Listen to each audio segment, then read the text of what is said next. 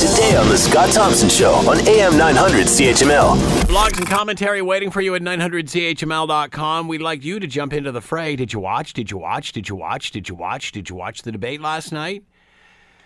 Was it anything you didn't predict?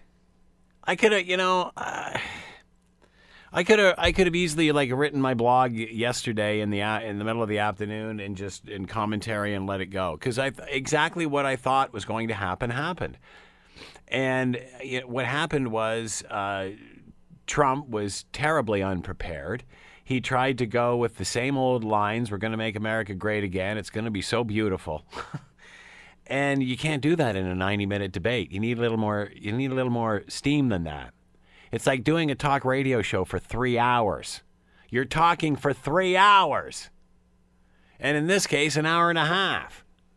So you got to know your stuff. And I thought this would happen. I thought this would happen and I remember asking lots of poli sci professors this uh, before the, you know long before the debates. Once the debates roll around hillary's going to kill him with content and he's going to try to sell the same couple of lines and it's not going to work.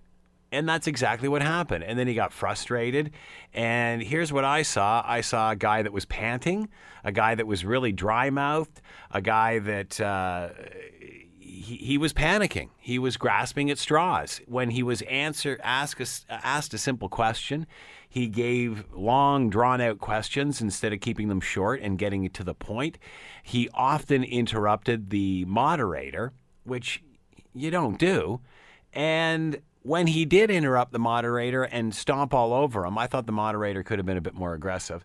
When he did stomp all over him uh, and get his attention and manage to, to get the floor back, he just sort of repeated the same things over and over again.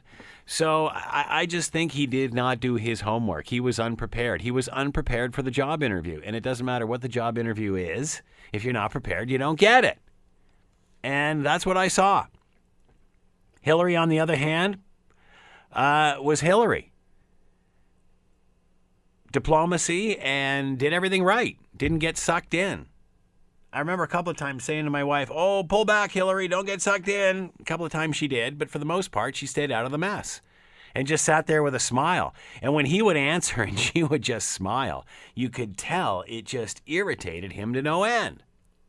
So, what happened? Exactly what we thought would happen. And it's going to be fascinating to see how he pulls that out in round two with the second debate and, and, and how he moves forward with it. Want to hear more? Download the podcast on iTunes or Google Play and listen to The Scott Thompson Show weekdays from noon to 3 on AM 900 CHML.